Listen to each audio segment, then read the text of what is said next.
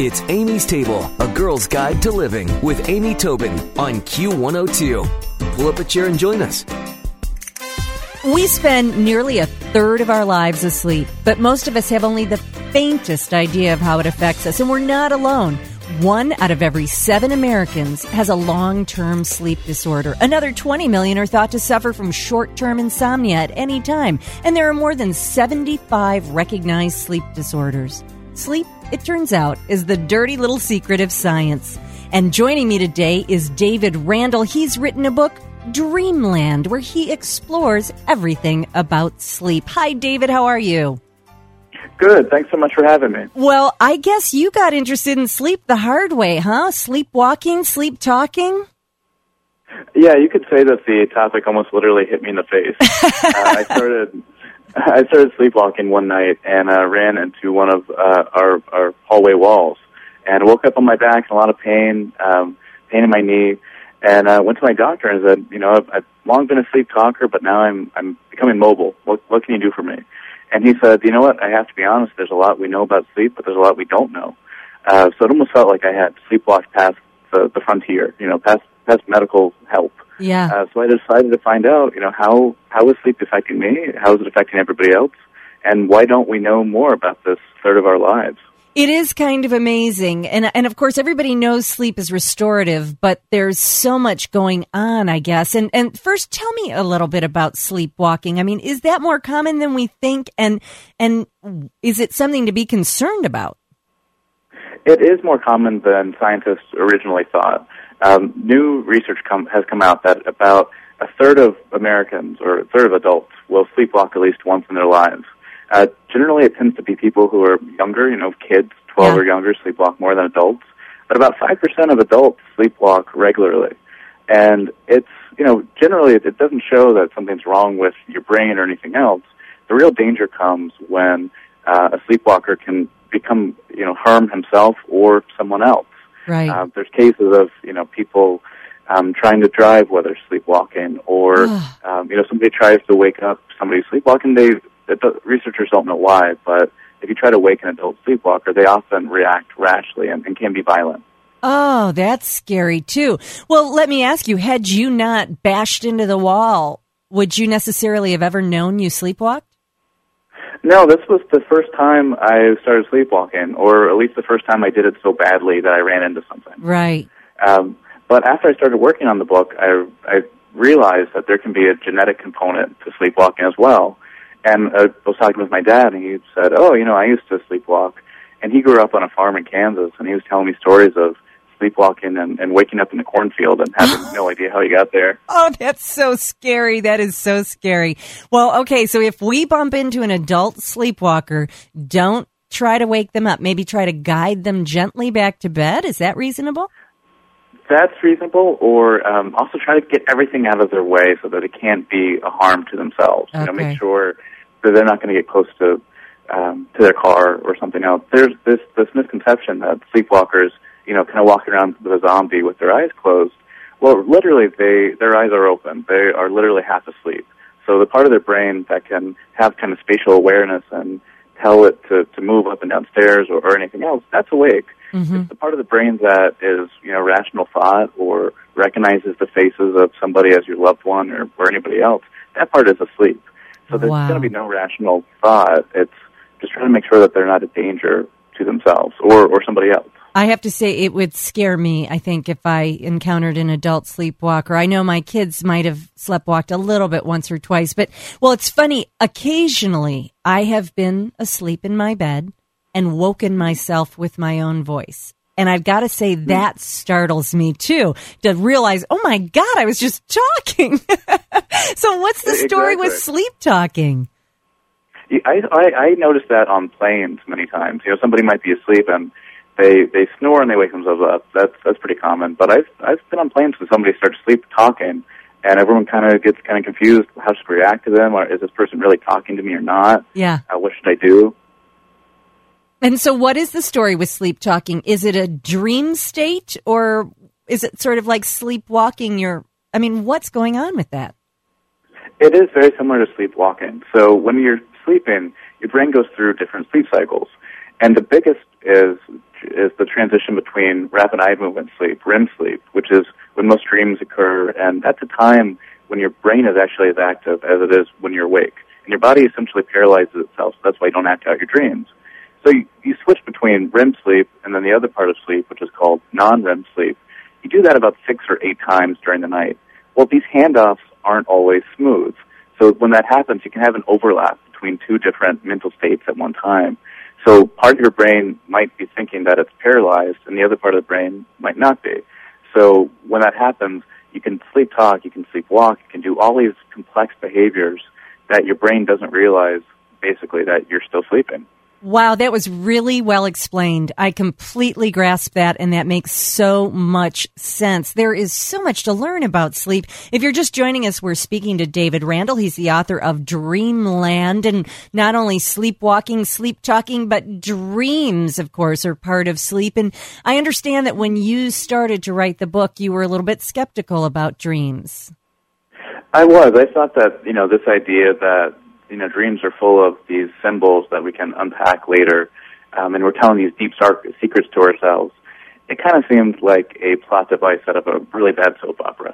You know, I was very skeptical, um, but then I started, you know, talking with people who study dreams, and I went to dream groups where people talked about their dreams, and I realized that, you know, the whole idea of Freudian interpretation of dreams really has kind of gone gone out the, the window. It's got it's kind of gone in the past and the, by the wayside.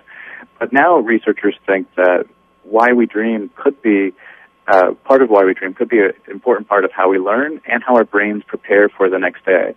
So basically, they found that most dreams are are very anxiety ridden. Um, you know, if you're if you're a waiter, you, you dream about dropping food on somebody. If you're starting a new job, you, you think about getting fired and all these other things. So dreams might be a way for our brains to essentially have a dress rehearsal for the next day. We go through the worst case scenario, and then when we're there the next morning or the next day, it's not as bad as we, we actually think. So sort of a um, safe so way, sort of a safe way to explore your fears or your anxieties while your body's at rest. You maybe you don't get the same anxiety ridden physical feelings you might get if you thought all of that during the day. Is that reasonable too? Sort of. Somewhat. So basically, you know, most of us have when we, we're not thinking about something else, we, we worry. And when you're sleeping, your brain doesn't have anything else that it can focus on. There's nothing competing for your content, content, attention. So then worries become bigger and bigger, and that's what your brain focuses on. And you also tend to just dream about things you you do during the day. Most people dream about the people they know, um, and if they dream about someone they don't know, researchers now have found the dream is much more the person in that dream, the stranger in the dream, is much more likely to react violently or or uh, mean in some way. Hmm. Um, so basically, it shows that um, you know with kind of the fear of the unknown. Um, but then the other part of how we dream and how we sleep could be how our brains basically sort the information we've learned each day and what to keep and what to toss. You know, because we pick up so much information um, when we're going about our day. You know, what our coworkers' tie looked like, how the traffic was, what we ate, and if it was for lunch, and if it was any good. And most of that we don't need to remember. Um, so sleep and, and dreams especially could be the time when the brain says, okay, here's this information that's important, and here's the information that's not important. So this information that we need to keep, how does that relate to what we already know? So then dreams could be the brain just trying to find connections. So that's why all these things come out from, you know, long-term memory. Is the brain, the brain is trying to find out how does that react? How can I synthesize that with what I already know? And researchers know this from having people play video games, basically. So when they woke them up in the middle, the beginning of the sleep, they all their dreams were about almost exactly the video games they were playing. You know, they if they were playing Tetris, they dreamed about the shapes falling down. Mm. If they were hmm. playing a game where they were skiing down a mountain, they they dreamed about mountains and skiing.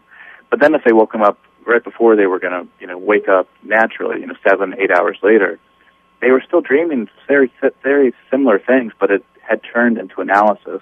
So instead of saying, you know, I'm skiing, I'm going down a hill, they were saying, you know, I'm moving incredibly quickly through my office, but I can't move my legs. So you can see there's still the yeah the basis of skiing, but it's not the same literal interpretation. It's it's moved it to a different type of thinking. So many people don't really remember their dreams, and that's okay too, or or should we strive to try to remember them? Well, basically, if you so much of what whether you remember your dreams or not is what uh, what sleep stage you're waking up from. So if you wake up just from directly from REM sleep, REM sleep, it's more likely that you're going to remember your dream because you were you were dreaming then.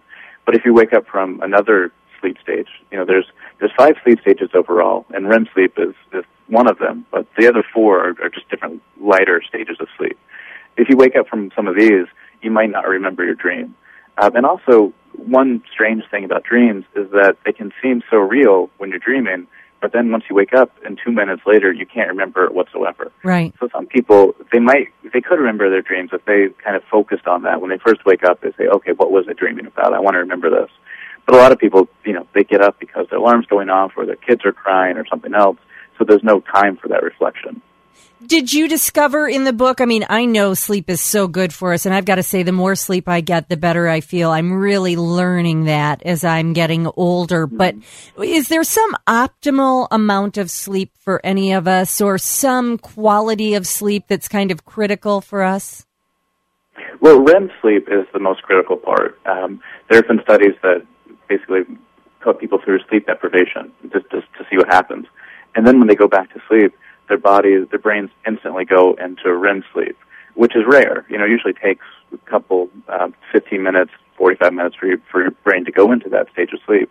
So it suggests that the brain is hungry for it. It goes right back into it. Um, but in terms of overall sleep, uh, what researchers think is that you basically need one hour for, of sleep for every two hours that you're awake. So that's where you get the whole eight hours sleep. Um, but it doesn't have to come in that eight hour block that we're kind of always taught. Hmm. Um, what's most important is total sleep time over 24 hours.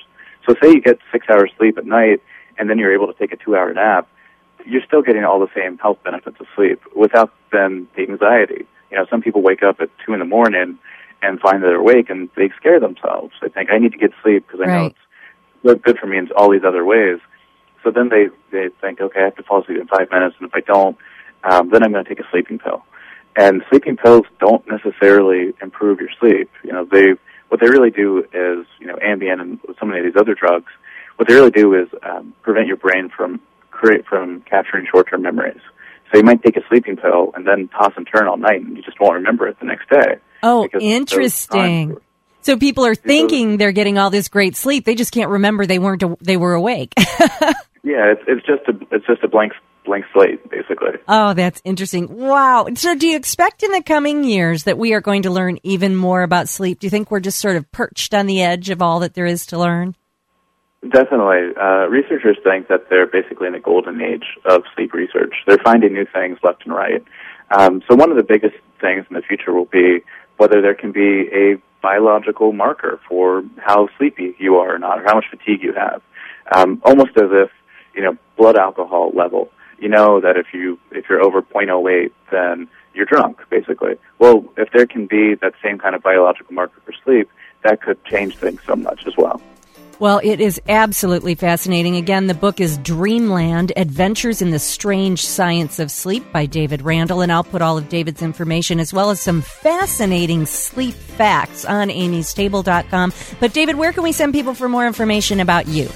Uh, you can go to my website, so it's davidkentrandall.com. Perfect. I'll put a link online for that as well. Well, thank you so much. Very interesting information on sleep. Oh, thanks so much for having me. Stick around for another helping from Amy's Table on Q102. Q! It's Amy's Table with Amy Tobin, yeah. Q102.